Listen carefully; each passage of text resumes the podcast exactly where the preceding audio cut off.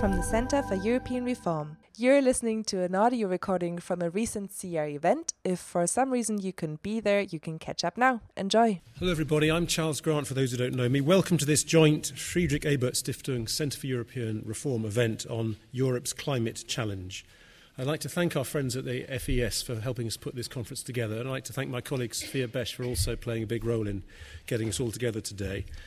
Um, some of you were aware of a guy called Stephen Tindale, who used to work at the CER, who died in very tragic circumstances a couple of years ago, but we're still inspired by his memory to go on working on climate issues, and we will continue to honour his memory by doing so.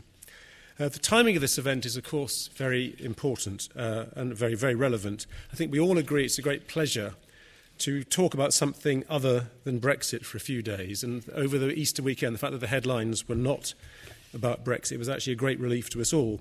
But there is, of course, a little bit of a link between Brexit and climate. Because it is, isn't it strange that almost all the people who take a view that there should be a very hard Brexit are almost all climate change deniers, with one or two exceptions. Those two sets of people overlap surprisingly, uh, surprisingly closely. One of the ironies of Brexit is that it gives Britain the freedom to develop its own foreign policy unshackled by the broader European foreign policy. And yet, on most of the key international issues, even a, a right wing, fairly Eurosceptic Tory government is choosing to align with Europe rather than the US on Iran, on World Trade Organization, on support for the UN and multilateral organizations, but also in particularly on climate issues. We remain very closely lined up with the EU, not the EU US. Another irony is that China, though it doesn't respect our liberal democratic values in any way, as far as I can see, does actually agree with the EU about climate issues and tr- World Trade Organization issues and the importance of rules based global governance. One of the interesting questions for the future, I think, is to what extent can China really support a rules based global governance internationally while not respecting the rule of law at home? Finally, I think we inevitably climate change, uh, Brexit does mean that British influence on EU policy making on climate and other energy issues will diminish. That's inevitable. But I'm not entirely pessimistic. Even outside the EU, not at the top table, we, the British can still, I think, have some influence on what happens because of the ideas, the expertise, the interesting companies doing interesting things, the NGOs doing very valuable work the capital markets that specialise in green issues. Britain has, far so, has such expertise that I don't think it will be without influence in the future, even if Brexit happens, as I fear it probably will. That's enough from me. I'd like to hand over to our partner, Nicole, to say a couple of words, and then we'll get the first panel going. Nicole. On behalf of the Ebert Foundation, I would like to welcome you to our conference on Europe's climate change challenge. Let me start by thanking the Center of European Reform and especially Sophia Besch for cooperating with us on this issue. For us, actions on climate change carry significant importance. Our foundation is a German think tank which is deeply connected to the Social Democratic Party and values. And in the last federal elections in September 2017, the SPD reached a very low point with barely 20% of the votes. And currently, the latest polls put the SPD between 15 and 16 percent of popular support.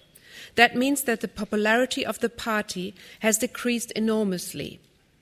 And one of the reasons for this is, in my opinion, a lack of clarity and courage of the party, especially in environmental issues. In comparison, the Green Party, well known for their environmental protection program, and Save the Climate ambition are riding on a wave of success. So, as think tank for SPD Party, we need to discuss how to better combine progressive social policies with a clear cut environmental and climate protection policy. My second point is concern, concerning climate change, we should avoid what I would call Brexification. And now I said the B word, but I promise it will be the only time. A thundering decisions, lots of talks and negotiations, but nothing changes, no political solutions are in sight. We need to act. The developments since 1972, when the Club of Rome published its first report, The Limits of Growth, show that it is very important to listen to the climate experts and to draw the right conclusions. There is no second Earth, we only have this one, and we want to preserve it for the future generations. Fortunately, we saw the Extinction Rebellion's protests in London last week. UK citizens were indignant over the lack of political effort being made to curtail global warming. They caused disruption on many central places and streets in London and wanted to raise awareness of the ecological crisis. These protests show us that there is growing support in the UK and other countries for a Green New Deal. This week, the government's Climate Change Committee publishes its report on how and when Britain can achieve a zero emission society and play a proper part in the battle against global warming. So it is the best time to discuss Europe's climate change challenge in London. I wish everybody a fruitful debate, and I hope you will enjoy our conference. Thank you very much.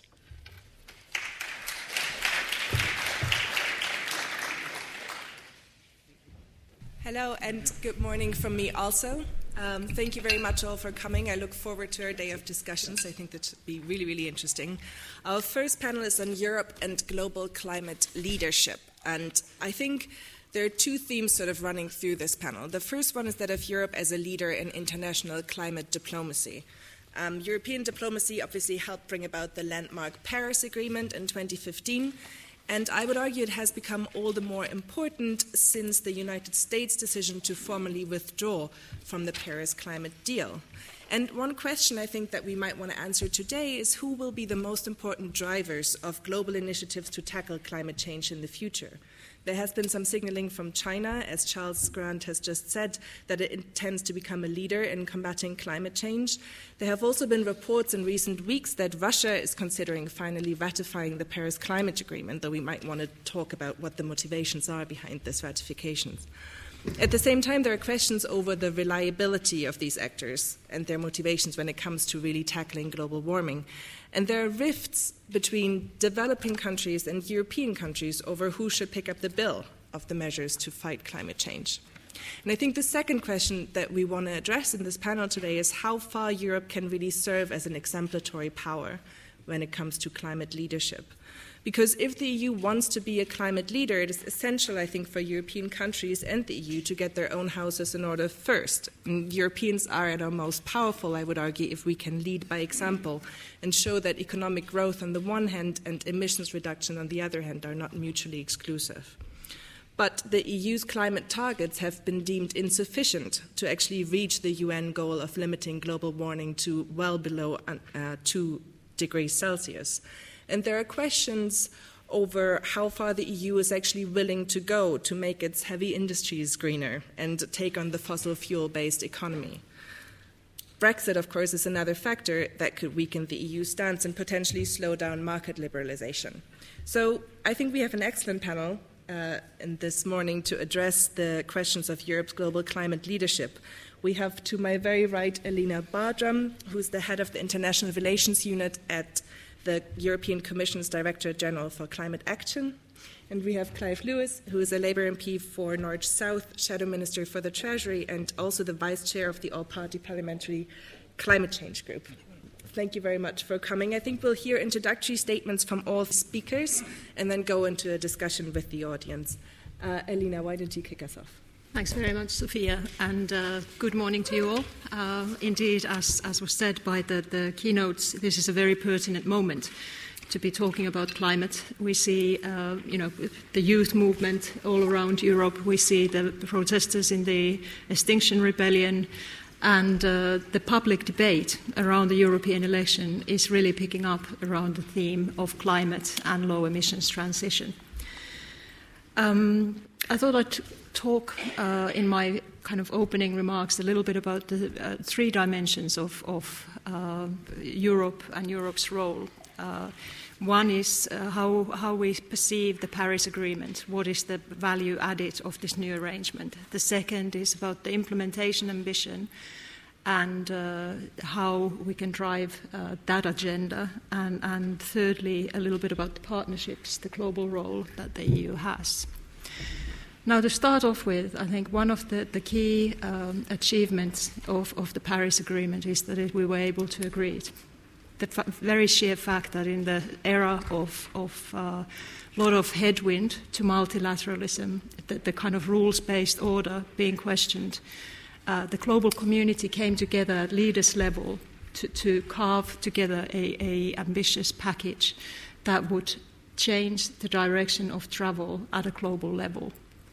The long term goals that are enshrined in the Paris Agreement, notably to stay within the two degrees threshold and to pursue efforts to, to remain even lower below uh, within the 1.5 degrees are, are highly ambitious and, and indeed uh, to some they seem unrealistic.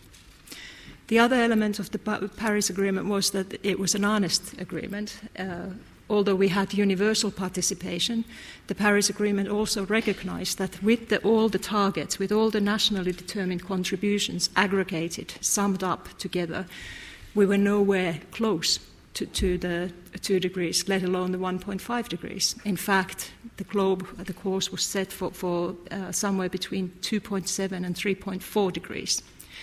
And clearly, those uh, levels would be much beyond what uh, humanity or the ecosystems can withstand. So, with that knowledge, uh, we also were able to uh, enshrine in the deal a, a, a notion of progression over time so that the parties to the agreement will come back together on five year intervals, look at the latest science, look at the technologies that have advanced, and consider what more they can be doing. And in fact, now that we are four years from Paris, uh, the next critical moment will be in 2020, which is the deadline whereby uh, countries are expected to communicate and update their targets and they are expected to come forward with robust and credible long term strategies. And that applies to all parties. Um, the, the, Paris Agreement also had lots of provisions for global solidarity, financing matters, uh, adaptation, technology transfer, so that it's really a platform to, to uh, promote inclusive uh, transition at a global level. And uh, the, the, element of inclusiveness that was very new to Paris Agreement was the inclusion of civil society, inclusion of the non-state actors, if you like. So businesses, uh, different uh, NGO communities, churches, uh, cities, local governments were given a, a place and a voice in the international process and they have become an essential vanguard in taking this agenda forward. Now, Paris Agreement, of course, it's about rules, transparency, predictability. But what it is not about, it's not about delivering national policies and measures. That has to happen in the countries themselves. And that is the, the current challenge, the implementation challenge that we face. So we, we have now transitioned with the Katowice rulebook, which is the, the kind of conclusive set of rules by and large, with the exception of market based mechanisms and some other technical elements. We, we have removed any notion of, of delaying, uh, there being an excuse to delay action. Now it is for the countries to come and put forward mechanisms that provide the enabling environment to the investors to the citizens, to the businesses that um, provide the right signals to, to, accelerate the transition at the pace required. And uh, that's what the EU is currently also doing. We've put forward the Commission's uh, long term strategy document, and currently there is a, a, debate ongoing which involves not just the climate community, but also the industry, uh, it involves uh, agriculture community, transport community, because what we are really talking about at EU level and global level is, is a pretty radical overhaul of the economic system and the industrial model that we have uh, grown used to. It will happen at global level because you know renewables are, are becoming much more cost effective uh, there, there is an imperative need to clean up uh, the, the, communities and nations because it's, it's starting to have health consequences, productivity consequences. But it is the pace at which this transition will happen, which uh, makes it so important for us to come forward with policies and measures. The EU has been implementing its 2020 framework, which is a, a reduction target of 20% by uh, 2020 from 1990 levels. We are currently at minus 22, and we are not at 2020 yet. And while we have been reducing our emissions, our economy has actually grown in terms of GDP by some 50%. So the decoupling of economy and emissions can be done, and that is something that we also want to uh, pass to our international partners. We can talk more about the different policies and measures we have in place the Sustainable Finance Action Plan, the, the energy efficiency regulations, building standards, uh, cars, and we just recently agreed the vans, and we have now started, or we've now actually finalized the whole package of regulations and, and legislation that will deliver our 2030 target, which is the commitment that the EU and its member states took under the Paris Agreement to reduce our emissions by 40% at least by 2030. And uh, we're pretty confident that we will get there. Of course, it's not enough because if we continue with that target until uh, 2050, with those policies and measures that are now in the package, the 2030 package, we'll be somewhere at minus 60 whereas we really should be upping our efforts and aspire to get to, to um, that net zero. And that is, that is the difficult but very important debate that's currently taking place at EU level. So EU can, our role globally, we can lead by example. We need to enhance our policy dialogue, share our tools and experiences with our partners. We're very much focusing on the G20 economies, on that type of upstream engagement. Then we have a whole host of middle powers that still benefit to some extent from, from cooperation instruments. Our financing, uh, you know, and European Investment Bank, what are we doing? How, how do we make our financial flows consistent with the, the Paris 21C article, which is basically about making all finance flows globally consistent with the Paris Agreement goals? And that clearly means no more coal financing, no more uh, fossil fuel subsidies. And, and, these are tall orders for, for, for the global community. But they are, they are real, actual uh, actions that need to take place if we are serious about transitioning to, to the low emissions economy that we need to be. So, uh, and then there are, of course, the vulnerables, the real vulnerables. And here I'm talking about the least developed countries, those countries that suffer the most, are in the front lines of the negative consequences of climate change, but have the least means to deal with it. And there, the solidarity aspects must kick in. Uh, clearly, ODA, official development assistance type of financing, is never going to be able to solve the, the transition investment challenge, but it can be a very critical factor in assisting the vulnerable countries in dealing with, uh, with the consequences, and also to, to help them channel investment, catalyze investment uh, that is consistent with not uh, pursuing a carbon blocking. There's a whole host of uh, different things that we can talk about, but I'd like to keep it at that for now. Thanks you. Thank you very much, those for just the time you get for your introductory remarks. We can get into all of the questions you've raised during the Q&A. Uh, over to you, Clive Lewis. Yeah, Is thank you. climate change a partisan issue, and what role can the UK play in Europe? Is climate forward? change a partisan issue? Um, the, the, situation in the UK is, is slightly different to the US um, in the sense that there is uh, an acknowledgement. We don't have uh, high profile climate deniers in government. Um, that's a bonus, I suppose. Um, but unfortunately, we're getting to a point now um, where we need to do everything everywhere yesterday. And it also means, as well, at the same time, that we're going to need to do things that we haven't, up until this point, been able to do because of various constraints to what I would call economic orthodoxy and what is possible and what isn't. So if you're hooked on a fossil fuel neoliberal economic model, then you're going to have problems adapting to the rapid changes required to our economy. Um, and that means that that will become partisan. Do I think, listening to Claire Perry yesterday, that her government gets the scale of the crisis? Well, first of all, they're not even admitting that there's a climate crisis. That's the first thing. They're in denial about that, which isn't a good thing. If your house is on fire, a good idea is to be concerned about it and start making plans to get out or to put it out. And if you're not even going to do that, then the likelihood is that you're going to burn down inside your own home.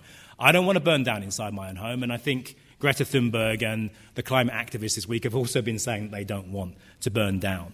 Um, Greta yesterday was very impressive. She, if you've heard her speak, um, she's very matter of fact, gets straight to the point.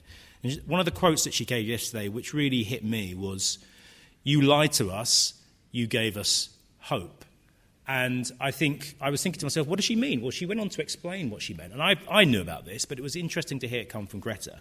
And what she said, um, she said, Michael Gove, you're going to tell us about what a success story the UK has been. And in many ways, the UK was the success story with its Climate Change Act. It was ahead of the, ahead of the curve. With Ed Miliband, it was ahead of the curve in terms of binding legislation on a government, um, far ahead of anyone else on the planet. But the science has changed, and we've been caught basically with our pants down in this country from being a world and global leader to now going behind on that curve. And what she means is that if you include shipping, aviation, and imports, because let's not forget the last 40 years has seen across Europe a massive outsourcing of jobs and, produ- and, ca- and, and productive manufacturing capabilities to the developing world. If you include those three things, then our 37% carbon footprint reduction becomes a 10% reduction since 1990. In annual terms, that's a 0.4% annual reduction. Now, the science is telling us, from the IPCC science, is telling us that we need a 50% reduction in the next 10 to 12 years. Annually, that's 15%, not 0.4%, 15%, and we have to start that now. So you begin to see the scale of the challenge, and you can also see why Greta and the others have said that we've given them hope, but actually we've lied to them. And I think for many politicians, that is really a wake up call. So I was asked to speak a little bit about Brexit and what that will mean in a post Brexit world for uh, the fight against climate change. Well, let's be quite clear. I think Brexit will be a disaster for that. There's no two ways about it. Of course, the world will go on. We will have to adapt and manage if it does take place. Personally, I think, having lost the initiative on this, I think the government are on the back foot. I think the, the, the Brexit project is on the back foot. I hope it can be defeated. I think it will be defeated. I don't want to be held to that, don't quote me, but I think it's possible. Um, but the reason Brexit will be a disaster, you have to understand the motivations of those behind the Brexit project. Um, it's about tax reductions, deregulation, reducing environmental and workers' rights. When the whole idea of this so called Green New Deal, which we're here to talk about in part today, is about not just the environment, but a whole new deal in terms of reducing inequality, access to public housing, public health, public transport. It's a completely new framework of approaching the economy. Now, that's going to be a challenge for some politicians and some political parties and some elements within the European Union, but that's what's at stake. So, what would an EU transatlantic Green New Deal look like? Well, the first thing is it has to be an international Green New Deal. You can't remain in your silos. It has to be international because the very the whole concept of climate change is that this is actually happening now, disproportionately uh, to the developing world, but it's happening here and now. We already know we've got the 10 year time frame, so it has to be international. And the other reason it has to be international is because we understand that if we're going to be able to tackle this, it's going to need international solutions. So that will mean basically a new international framework. When you looked at the original New Deal, the, the New Deal Democrats, as they were called, when they developed that New Deal, one of the things that happened in the post war period was that we had the Marshall Plan, and then with people like Maynard Keynes, we set up um, the uh, Bretton Woods system and the International Monetary Organization, which lasted for a good number of years and, and in many ways provided the modern welfare state that much of Europe and America enjoyed up until the 1980s. What we now need is an international framework for the Green New Deal to make sure that we can raise the six to eight trillion dollars a year that we need to decarbonize our economies. But this is the other thing I wanted to say. It's, I, have been talking to people about cost curves and about the, the economic implications of being able to uh, be able to hit our climate change targets. There has been, over the last five to ten years across Europe, a policy of austerity, of basically understanding that we will forego investment in our economies today and public spending to try to reduce the deficit. I think it's a false choice, and I think climate change is increasingly making it a redundant choice. Because if we accept the existential threat that climate change uh, means to future generations and to people now in a developing world, then they have a choice. If you go to someone in 30 or 40 years' time from the next generation and say, What would you prefer? Ecological and climate destruction or debt?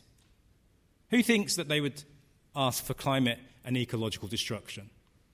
Who thinks that they would prefer to have debt? I think people would prefer to have debt. Um, and I think that is something that we are going to have to cross, a bridge that we as politicians are going to have to work towards. Yes, we can raise bonds uh, on a Green New Deal. I think that's a role for the European Central Bank, for uh, sovereign national state uh, central banks. We're going to have to raise vast amounts of money. I've already said the figure. And we're going to have to accept that if we want to be able to turn around the climate catastrophe that is happening, if we want to invest the patient finance in new technologies, then we're going to have to borrow to invest in our children's future. It's as simple as that. And the idea of austerity, of there being limits on what we can do and what we can spend, I think are also going to have to go out the window. And I'll conclude on this. When um, Robert Kennedy, President Kennedy, said that the United States wanted to go to the moon, he didn't say to NASA, he didn't say to his country, but I want to do it within this budget. He set a time scale because there is no second, there is no medal for second place. They were in a, a Cold War with the Soviet Union, and it was a race to the moon. You didn't get a medal for second place, which meant you had to be first, which meant that the constraint was time, not money. And they got to the moon. And this is now the challenge for us. Well, there is a time constraint. If we miss the window in 11 years' time, then we are making it even more difficult and even more likely that there will be terrible disruption to our democracies and to our planet. So we have a timescale that we have to fit within. And that means that that is the priority. The financial side is secondary. Of course, there still need to be fiscal rules, but they need to be relaxed and they need to be put and harnessed to making sure that those new technologies, some of which we will not uh, actually know where they will end up, some of them will fail. As Greta said yesterday, what we need to start doing now is digging the foundations of a cathedral. The generation that starts digging those foundations does not know what the roof of that cathedral will look like. But they build the foundations knowing that the cathedral will exist. And that's what we have to start doing now. I'm sorry if they're a bit scant on detail, and we can go into that in the questions, but I just wanted to set what I think are the challenges facing us in the coming years, both as politicians, businesses, and members that are interested in making sure that the human race survives into the 22nd century.